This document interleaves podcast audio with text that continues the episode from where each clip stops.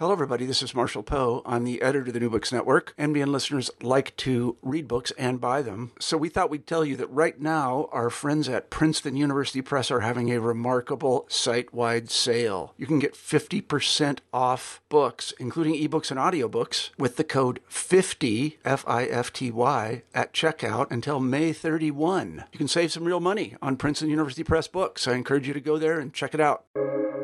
Welcome to the New Books Network. Get a chair, grab a seat, or we'll sweep you off your feet. We move, we groove, you got Mel. Ease your legs, rest a while, all you gotta do is smile. We're swell, can't you tell you got Mel? When the show begins, you better hold on tight, or before you know it, you'll be high as a kite. Take a settle down, we're the only show in town. SRO, don't you know you got Mel? Give it up, don't think twice. We're a hurricane on ice. What the hell? Give a yell, ring your bell, show and tell. Mademoiselle, give a smell. You got Mel. You've got Mel. Oh no! Get a Once chair, is grab more a than seat. enough. Let's get rid of this.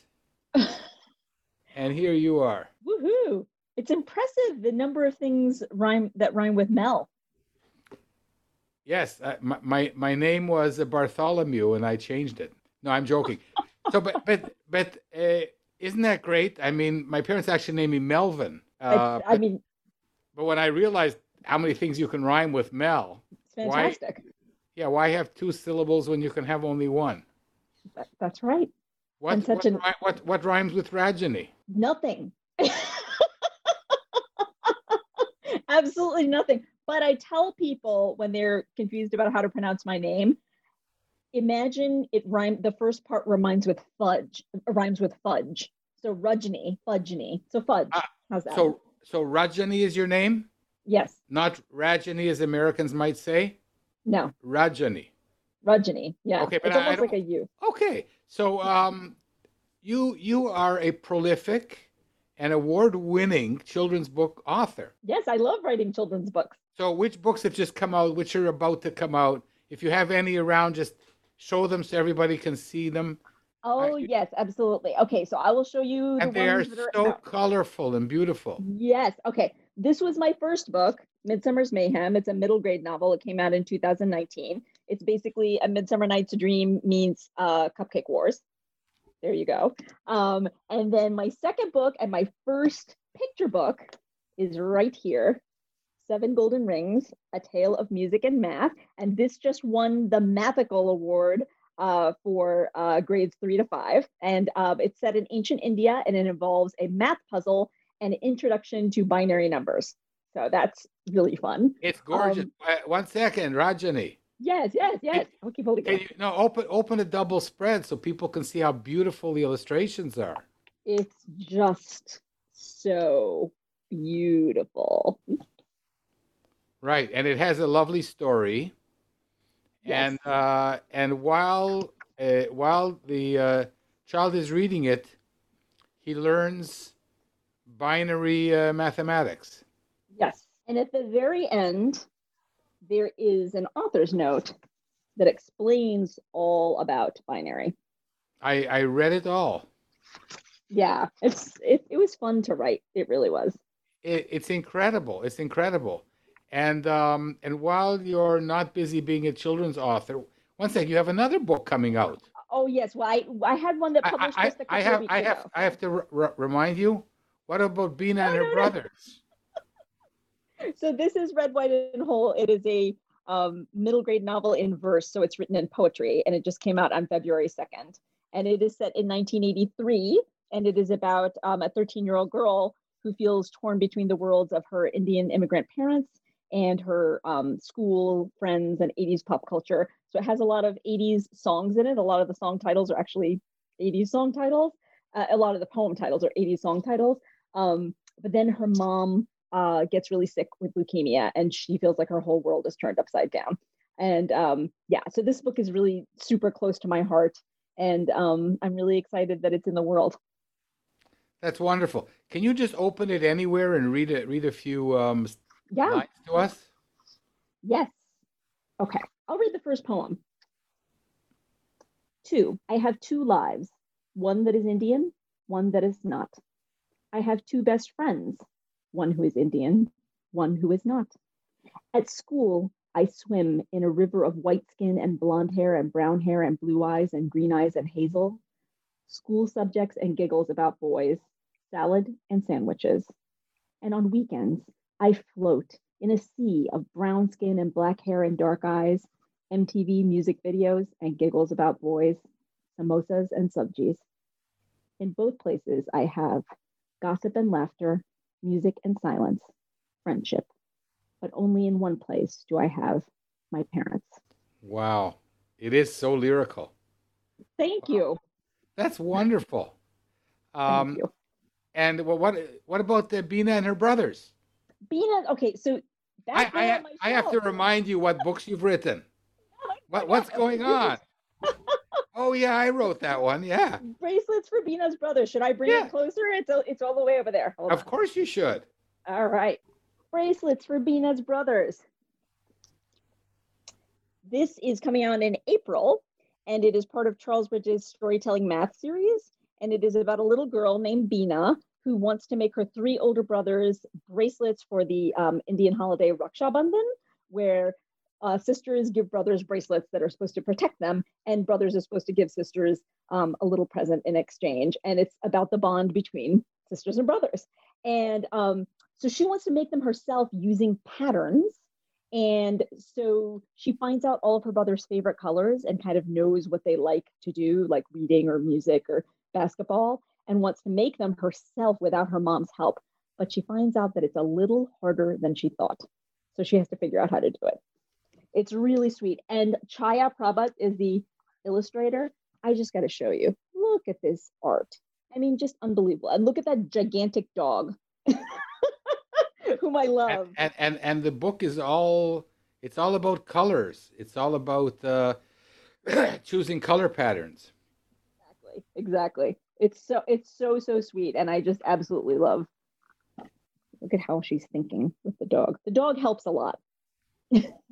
that's that's what dogs are for. That's right. That's right. So, so Rajani, I, I, um, I'm. You're about the twentieth uh, traditionally published children's book author that I'm interviewing, and what I want the audience to understand is that you are one in many thousands of writers who aspire to be where you are. So people should realize that I'm talking to to royalty here. Oh. so your your highness, how did this happen? So, you know, I always loved books. Always always. When I was a kid, I read kind of everything I could get my hands on, including, you know, novels and nonfiction and comic books and comic strips and whatever I could read. Um, and I did do creative writing when I was a kid and even through high school. Um, but my first love was medicine. And so I knew I wanted to be a doctor. Uh, and I specifically remember in high school, um, I was taking a creative writing class and I told my teacher, I said, you know, I love doing this, but I know this is not going to be my career because I know that I'm going to go to medical school. And he said to me, Who says you have to choose? And he brought in all these books by doctors who were also authors. And I have to tell you, it planted a seed in my head that I was who like, is okay. this? Who is this guy? Mr. Hertzfeld, my creative writing teacher in high school. So, it, Mr. Hertzfeld, if you are listening, you deserve a huge award. He does. I went back for my high school reunion, um, not like just before my first book was published, and there's actually a quote from him in that book. And I said, I I showed up at the high school and the first person I saw was him. He he's retired. But I told him, I said, Mr. Hertzfeld, you're in my book. You're like quoted in my book. And he was like, I hope it's something good. and it was, of course. He said in our class, in that creative writing class, he said to us, poets need time to stare out of windows. Wow. And I was, isn't that just a fantastic thing to say? So he basically was giving us permission to daydream and look out the window and not worry about being busy, just to let our minds think about stuff that we wanted to write about. He's so wonderful. And it made it into the book. It made it into Midsummer's Mayhem. And um, so I can't thank him enough. So after high One school. second, you're, college. you're not going to tell, you're not going to tell our audience that you're actually a medical doctor too. I am. I am. That's unbelievable. I, I, I knew it, but I'm still I'm still in awe. But but we're getting ahead of ourselves here. You Yeah. didn't talk about your family. Uh, you were born in America. Uh, your Indian roots. Talk to Yeah. me. Okay. I'll talk to We you. have So lots was- of time. We have lots of time. Sure. I was born in India and I came to the US as a baby. Um, and we came to New York uh, like many people do. So we lived in New York for a while, then we moved to Florida for a while. Then we then that ended up growing up for the most part in Louisville, Kentucky, which is a lovely city. Yes. I've been there. I've been there. It's a wonderful place. It is. yes it's a really nice place to grow up and uh, there was a um, you know relatively sizable indian community for that size city but it wasn't so huge that um, that so in other cities where there were a lot more indians even at that time in the 70s and the 80s people really kind of um, split up and only socialized with people who spoke their own language or were from their specific part of india but our community was small enough that we kind of knew everybody. We just kind of hung out with everyone. So it was great. Um, and uh, then I would spend every few years, we would go and spend the whole summer back in India with my relatives. And India's, um, India's a big place, Rajani. yes, What we are from India? Bangalore, India, which is a big city right in the south of India. And it's a wonderful place. Like, I mean, talk about like amazing food and like gardens and you know arts and culture like it was it's a beautiful and and and it's it's a high tech. Uh, It is. It is a high tech center, and yes, yes, and it's always been um, very cosmopolitan. So there have always been lots of people from all over the place there, which was really cool. And I was really lucky in that I have a bunch of cousins who are all right around my age. So we used to have a great time. But the only problem is that they had their school year is different. So in the summer, when I was on vacation, they would actually have classes.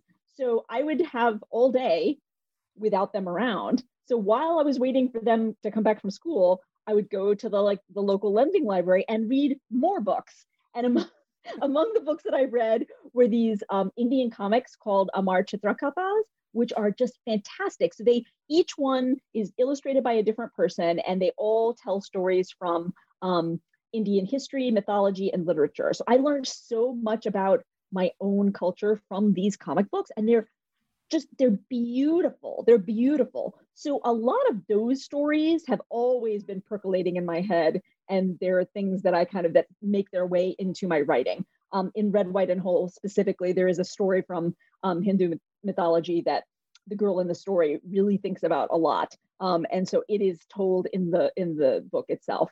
Um, yeah so i had you know i and you know i don't know if anybody thinks about this or has talked to you about this. When you go to a country where the accent is different and you go for like eight weeks you pick up their accent especially as a child.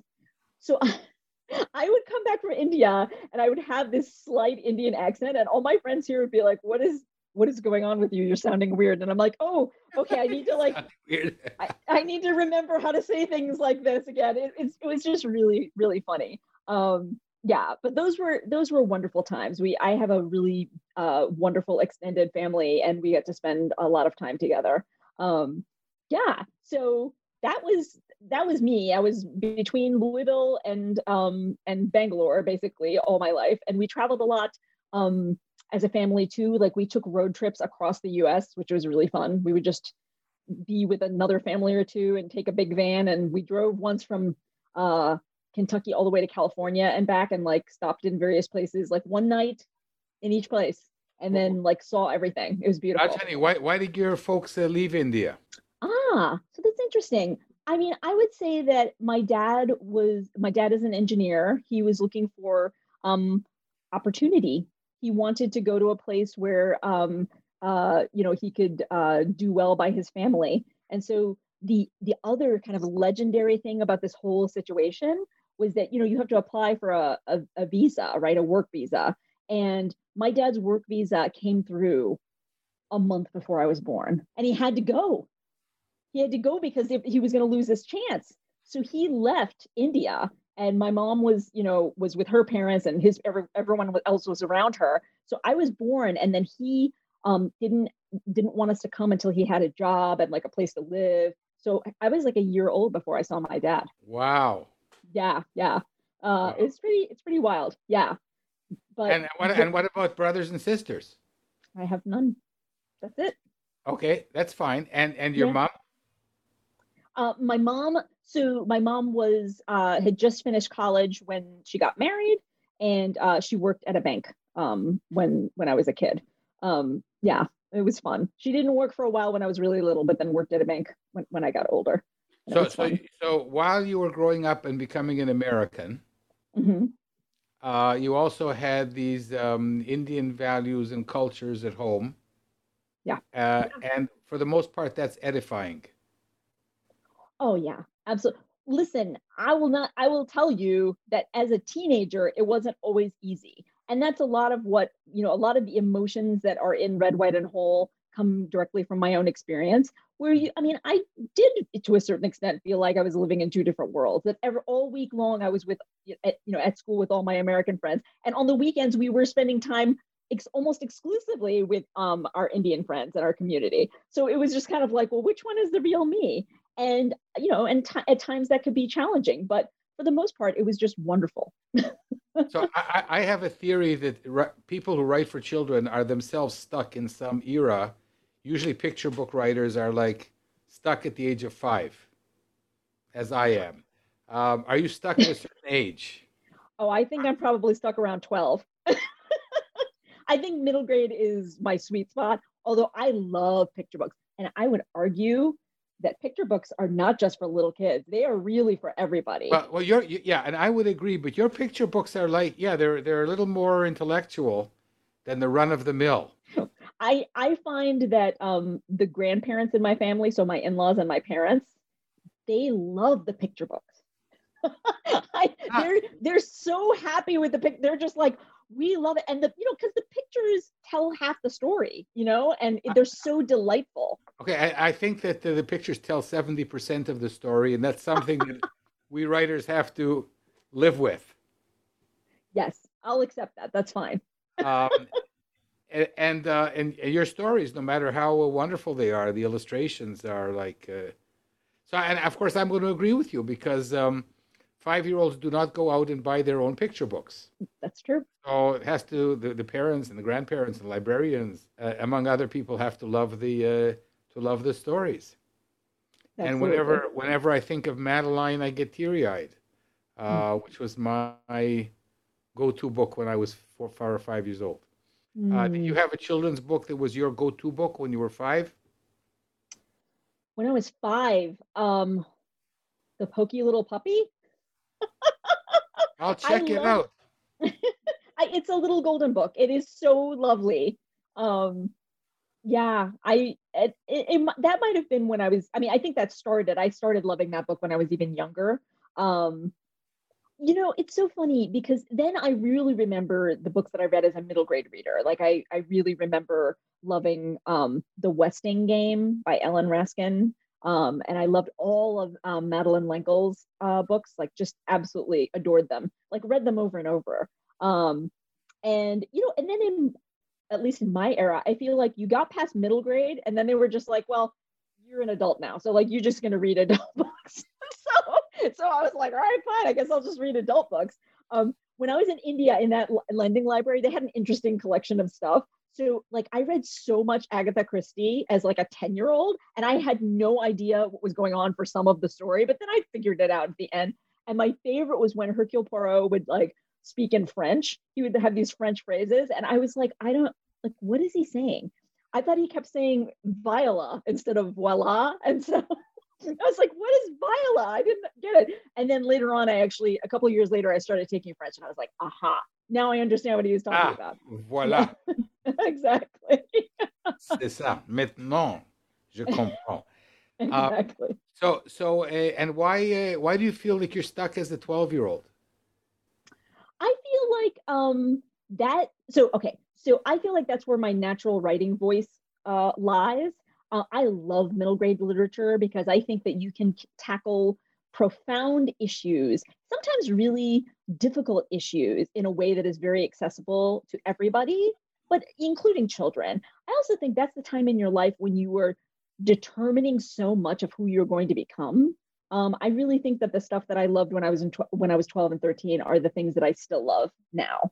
Um, and uh, so I I absolutely um, adore that time period, and I love writing for that time period. And I think that that's where I like to write. That's kind of the area where I like to write. That's not to say that I don't like writing picture books.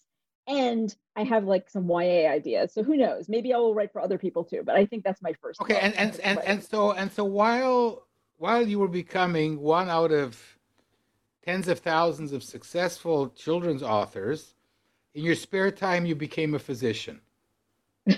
yeah, I became a physician first and then it wasn't until like 10 years ago or so. I, I, mean, I mean we're, we're telling writing. a story here. You don't have to tell the truth.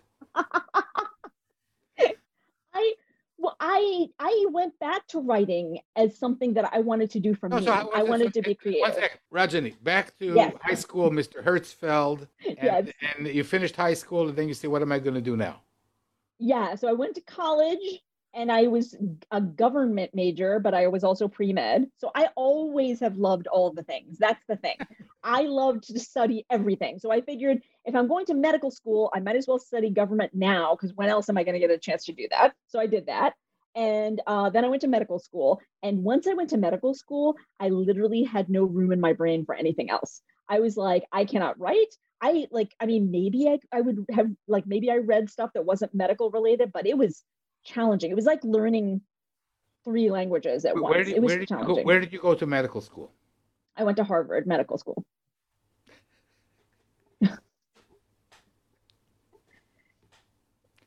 you know that's not even, that's not even in your bio. Oh, you know, and while while I was busy doing other things and studying government, I had a little bit of free time, so I enrolled in Harvard Medical School. It was a good place. It was a good place. You um, are some kind of overachiever, aren't you? I don't know. I um I feel very fortunate, and I'm like super. I'm I so I you know I tried and I succeeded, but that doesn't. I, I, I I'm I'm even more fortunate because I just get to interview you. you you did all the hard work, and I'm, you know, I'm just getting the nachas, the, uh, parental pleasure let me tell you, when I was in medical school, was when I started baking. My roommate in medical school, like my best friend in medical school, she was a really good, like she liked to bake, like, you know, like at home. And yeah. I told her, I said, you know, I've always wanted to bake. I'm not like, I'm just intimidated and I'm a little scared. And she said to me, Oh my goodness, what are you scared about? You just need a recipe and you need to have the stuff around. That's it. And so we started baking stuff together. We cooked and baked so much. And that influenced this book, right? This girl loves to bake. And like this girl is 11 and she bakes way better than I did when I was 11. But like little things from your life that you and that you love end up being in your stories. Of course. Um, but what but what do medical students bake? A kidney pie? No. Nothing an- anatomical. Oh, I'm I'm happy. no, it was like cakes. Brain stew. Here, have some brain stew. There's no eyeballs, no nothing. A little that stuff. Little formaldehyde, but you'll enjoy it. None of that stuff. No. Okay, good. No, I'm thank goodness. It was just cookies and cakes. It was really good. And bread. We made some bread sometimes too. That was really fun. Yeah. Um, yeah. So then then I went to residency, um, which was also like a time in my life where I had no space in my brain or energy in my body to do anything else. And then at the end of residency, I had my first child and then uh, you know and then three years later i had another kid and i was like and i was working and i was like well, I, i'm just there are people who have little children who write books and i don't know how they do it because for me i was like i'm just glad that i took a shower today. Like that was i took a shower and i got to work. Like that's that's all like i was like thank goodness. So um yeah uh i it took it took a while. And the most creative um the most creative part of me i poured into planning birthday parties for the kids. How and old it, are the little kids now? Oh my little kids are huge now. They're both in college. So my son is a third year student at williams college and my daughter is a first year student at vanderbilt that's really incredible yeah. I, I mean What you got married when you were 16 or something? no. They, they Well- do that in India, you know. uh, Yeah, no, no, no. I met my husband when we were 18. I met him first year of college. Um, but we didn't get married until we were um 25 or so. So yeah. And where, Yeah. where, what, what's his uh, background? He is um uh he's a computer scientist. He runs a software company. Another He helped with that. fellow. He helped with that author's note a lot. I was like It- binary it- numbers. It shows. It shows. I said, okay, I finally understand. Uh, no, I, I, I'm joking because um, I have another story, but this show is about you. So sometimes, I'll, someday offline, I'll tell you. Uh, no, but I mean, um, what, I'm sure he's he's wonderful, lovely guy. Uh, but where are his parents from? LaRocca isn't an Indian name. Italian. Italian American. Italian American. Yes. His Italiano, Italiano. his great grandparents came from Italy. Yeah. Yeah. That's so cool. we we have very good food in our house. Where do where do you live? I'm coming. We're in Massachusetts. We got a lot of snow, but come on over. I, by the way, I'm vaccinated. You know, Israel. I'm double vaccinated. I can, you know, and as soon as they open the skies, I'm, I'm coming for dinner. Please do. Seriously. Seriously. Uh, I I'm have, also double I, I, vaccinated. I have to meet you to see if you are as incredible as you seem. Oh my goodness. So- So let's let's now spend a few minutes uh, talking about your craft. yes. Why um, why do you write mathematical books for young children? Is there a reason for this? I love math. I mean, honestly, it's as simple as that. I I love math. I've always loved math. I mean, I'm not one of those math geniuses like my son and my husband are. Oh my god. My okay, I will tell you a story. I will tell you a story. My son um so before he could speak words, he knew all the numbers and he knew all the letters. Like he couldn't necessarily say them yet. He was like 1. But if you pointed to, if you said, where's the R, he would point to the R. Like he knew them. And um, by the time he was two, he um, began to understand about multiples. So he was like, he, he was like, okay, mommy, let's count by twos. And I'm like, okay, yeah, yeah, I'm pushing the stroller. Eventually we get to, okay, mommy, let's count by 26s. And I was like, 26, 52. And then I'd be like, let's, oh, let's go to the park because he was just not stopping. So when he was very young, probably three or four, um, we read a book called One Grain of Rice by uh, Demi, an author illustrator, and it's set, set in ancient India, and um, it involves a clever girl who basically tricks kind of the um, uh, the uh, the king who's not sharing um, his rice with everybody in the kingdom. Um, she tricks him because she does something for him, and he's like, "What's your reward?" And she says, "Oh, just give me one grain of rice and just double it every day for 30 days." And he's like, "That's not enough." And she's like, "No, no, that's fine." And of course, it ends up being all the rice in the kingdom, right? So, powers of two were in that book. My child was three or four years old. In the back of the book is a list of all the powers of two to two to the 30th. He drank it up, he soaked it up, and he memorized them all. He was just like, okay, this is how part of how I think of the world now. And he made me realize that even very young children can be exposed to sophisticated mathematical concepts and enjoy it. Now, not everyone needs to um, memorize the powers of two as a three year old, but just seeing how quickly those numbers grow is something that expands your mind and is enjoyable and really wonderful. So I feel like math is full of wonder. I also feel that science is full of wonder, and I've got some scientific type of books coming out too. Um, so yeah, that's why I write about them because I think it's really cool. and my um my next um middle grade novel, um, which is coming out in June, Much Ado About Baseball. So it's a companion novel to Midsummer's Mayhem. It involves math puzzles, like serious math puzzles. This is these are middle grade kids, 12 year old kids who are on a math puzzle team. And so they like this stuff and um, they they have to solve these math puzzles. They may or may not be magical, and strange things happen when they do. So yeah, I love this stuff. Amazing. So how, how did you how did you break in? How did you find an agent? Uh, what was your first story? Give us some of that background. Yeah, so Midsummer's Mayhem was the first novel I ever wrote. Um, I didn't know how to write a novel, and so I just kind of like kept writing stuff. I when I first started writing, um, I took classes online and then in person, and then I met fellow writers, which honestly is the gateway to writing more. Because when you have critique partners who are like, well, you kind of have to write the next chapter because I want to know what happens, uh, then you're like, okay, I guess I should write the next chapter. These writing friends, I, okay, I, I'm going to sound really corny, but this is the truth. I never thought I would meet people that I connected with and felt like they were my people as much as I did people in medicine. Like when you are in the medical world and you realize you're all working towards a common goal of helping people. Um, and of course, there's a whole intellectual side to it and a, you know, like a smartness side of it that is fun. But like ultimately, you're just all on the same team helping people. That is such a wonderful feeling of belonging. Like these people are my people. I never thought I would find that again. And then I met writers and I found it again, like, you know, later in my life, which was shocking.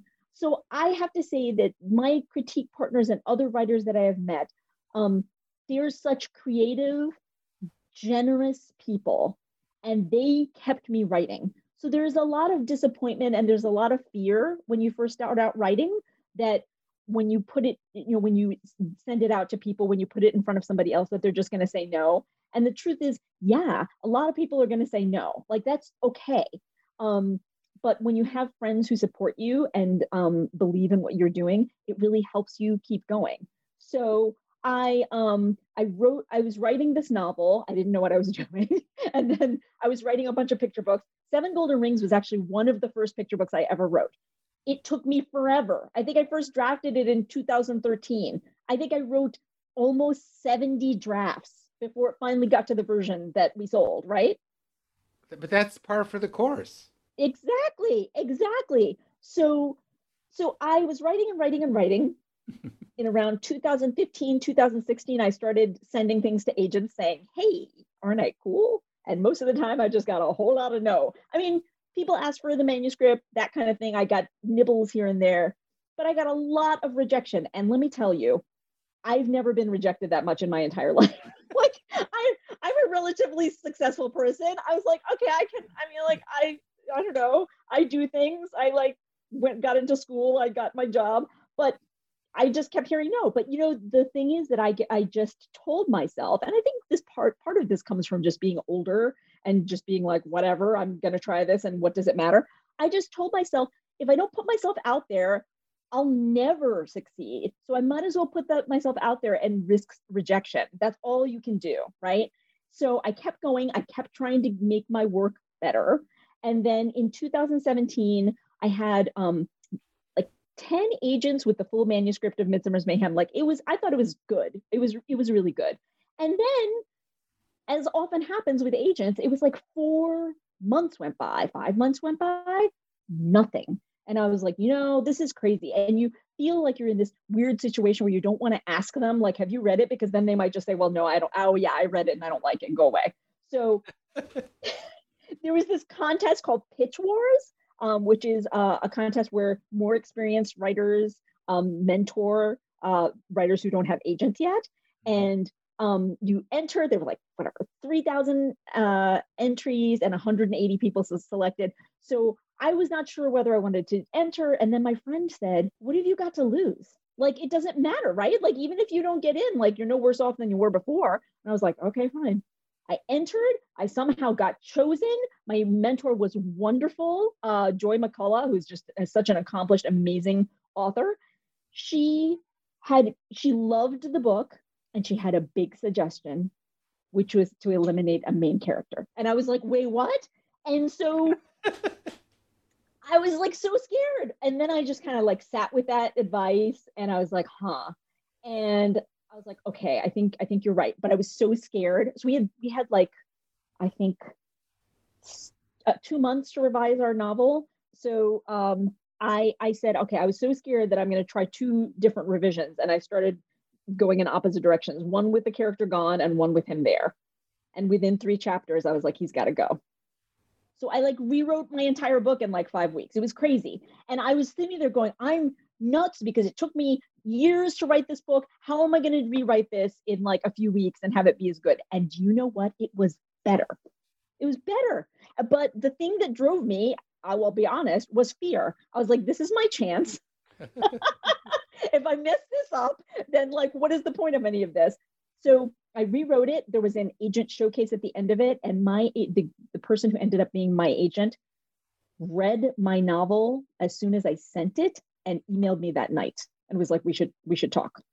Incredible. And, and who is your agent? Brent Taylor of Triada US. He's amazing. Um, so I, you know, whatever we, I ended up getting some more offers, but he was clearly the one that was the right one. And then uh, we ended up selling this book and and four more picture books, I think, that year. So it was like it was bananas. It was it's been bananas. And then uh, yeah, and so uh, I think that um, for people out there who are querying still who want to be published, I mean, the answer is just keep improving what you do and keep trying because honestly I, I know that everybody says but says this but it is the truth. The biggest difference between people who are published and people who are not are the ones that are or that the ones who are published just kept going kept trying. That's all you can do. Well um, i will tell that to myself the next time i get a query rejection. But no but i mean it's um, we, we we could discuss this at length but um, you have to have a really good manuscript you do. And um, it's very hard to know sometimes whether your manuscript is really good because sometimes your query partner will be, your critique, critique partner, excuse me, will be too kind. I'm looking for critique partners who are mean. And, and, and the, the terrible thing is that most children's book writers are really nice people. I'm looking yes. for the I'm looking for the mean one. well, I mean, so, this is also where um, if you go to conferences or virtual conferences and you get critique opportunities with um, uh, industry professionals like editors or agents, they can also give you different insight because they don't know you. They don't have to be nice to you. It's not about being nice, it's about being useful. They can tell you hard truths that maybe your friends won't tell you. But also, I would say that critique partners are wonderful, but oftentimes, if you've been with them for years, they're as invested in your work as you are. So they they love they know everything about your story too and they think it should be a book right? So it is it is hard to, for them to have the perspective sometimes that you need you need a stranger sometimes. So this is wonderful um, and um, i hope that the many many people are are watching it. That's good advice. Uh, and now you're also a physician. Yes. So now like, in, do you, do you, are, are you happy to be a physician or do you say what do i need this for all kinds of people with uh, with COVID and uh, and um, you know lung collapses and uh, and the tracheotomies. What do I need this for? I so I'm an internal medicine physician. I'm a primary care doctor, so my practice is um, outpatient. And I gotta tell you, um, I mean, I've always, I've just, I love practicing medicine. I love my colleagues. I love my patients. What do you, you, know, what do you, that? You, you wake up in the morning and you take your bag and you go and see people? Um, yeah, so uh, during COVID, for a while, we were all virtual, but um, now um, uh, two days a week, I'm in the office seeing patients. And, uh, so they come uh, to you. Yeah, yeah, and then I still do some virtual visits too, where everyone's on Zoom all the time. So, so thing, so you're you're you're an internal specialist. Yeah, internal medicine. Yeah, so I'm a primary care doctor, so I'm the first person you see, basically. I'm the one that kind of takes care of everything. That's incredible. I just I love it. I really do. And I really think that um well, I mean I also think that there's a lot in common between being a doctor and being a writer. Um the most important thing is that they're both about people. I think that I think that in order to be that, a that's good incredible. Oh, it's true. But to be a good physician, you still you have to you have to love people, right? Like you have to love them and you have to uh, hold on to a sense of wonder about people because people are capable of so much incredible stuff, right? They make yeah, but, horrible mistakes. Yeah, but Rajani, most physicians, yes, I don't know about Harvard graduates, but most of the physicians, uh, when you come in, uh, they, they, they see a kidney or a, um, a- an achalasia or a um, ruptured spleen or what have you. They don't see Well- the human being. Well, I I mean, I, I don't. I think that when doctors are under time pressure and other pressure, I think it is easy for things to devolve into that. But I think that most people, the vast majority of people who went into medicine, went into it in large part because they do love people. And you know, there are so many different types of um, medical practices. So, like, you don't have to have you know, you don't really necessarily care if certain types of, you know, doctors are all business and don't care about you as a human. But I really think, and, you know, I think that for the most part, this is what I see the best doctors are the ones that see the whole person. And despite the fact that they're taking care of one piece of something, they see the whole person. And I, I agree with you. Yeah, I, I I, taught- I, I, I don't know whether you know this, but I taught medical students for about 30 years. Did you really? Wow, wow. Um, but this show is about you, dear. So, and and and and now we get to the uh, we're, we're towards the end of the show, and Yes. uh, we're going to talk about the Beatles. We're going to talk about the Beatles. Okay. Do you like the Beatles? I love the Beatles. What's not to love? Love them. Love them. Here Comes the Sun is my favorite song. Really? Yeah. This is a favorite on the show. Oh, I love I love that song. I love it so You- much. but don't you love the whole album of Abbey Road? Oh, yes, it's a genius album. And it's one of those albums that you're supposed to just listen from the beginning all the way to the end. It's like it's it's like a it's a story in and of itself. Like you have to like of course you can listen to a song by itself, but like you listen to the you know the whole album all the way through. It's just so incredible. I, I'm getting goosebumps because you know, you know, like the the, the second the, the second side of Abbey Road is like a shepherd's pie. It's like everything, all the songs they never finished and wanted to put in the song, Oh. and they just made this beautiful medley. Oh, I love that medley. Yes, yes. And um, I'm so happy. uh, You know, I this, I'm so happy to meet you. I'm incredibly fortunate, honored, and humbled that you're on the show. And now I'm going to be frustrated because although we will meet again in our in our uh, in our meetup next week, I hope, Yes. With all the other 20 writers I've been fortunate to to e-meet or whatever the word is.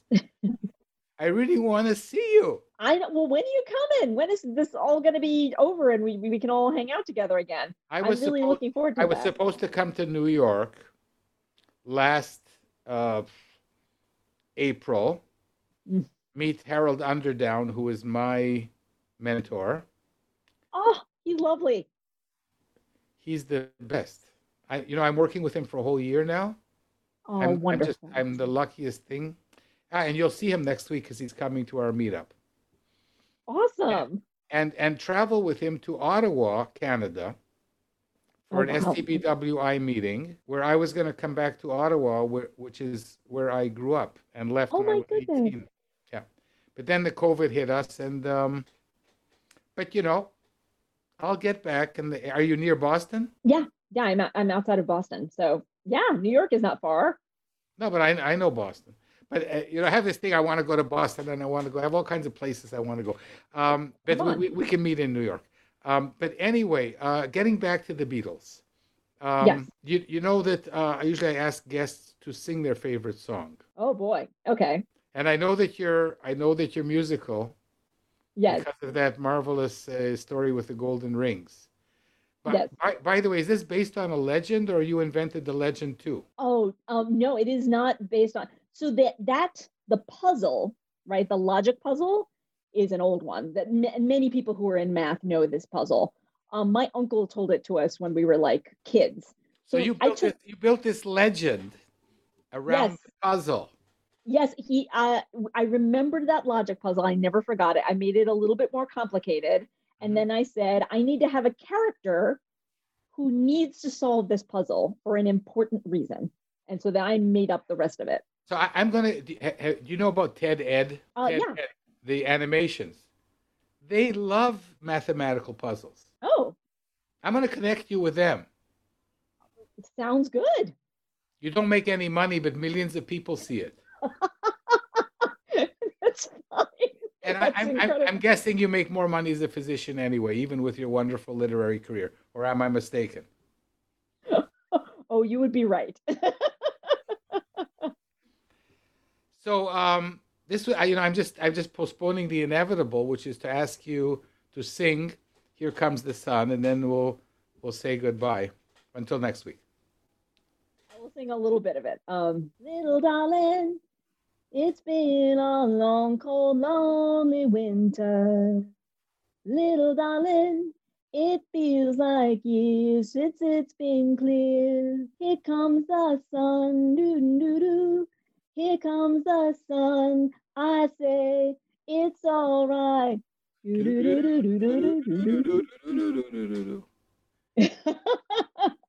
That was beautiful.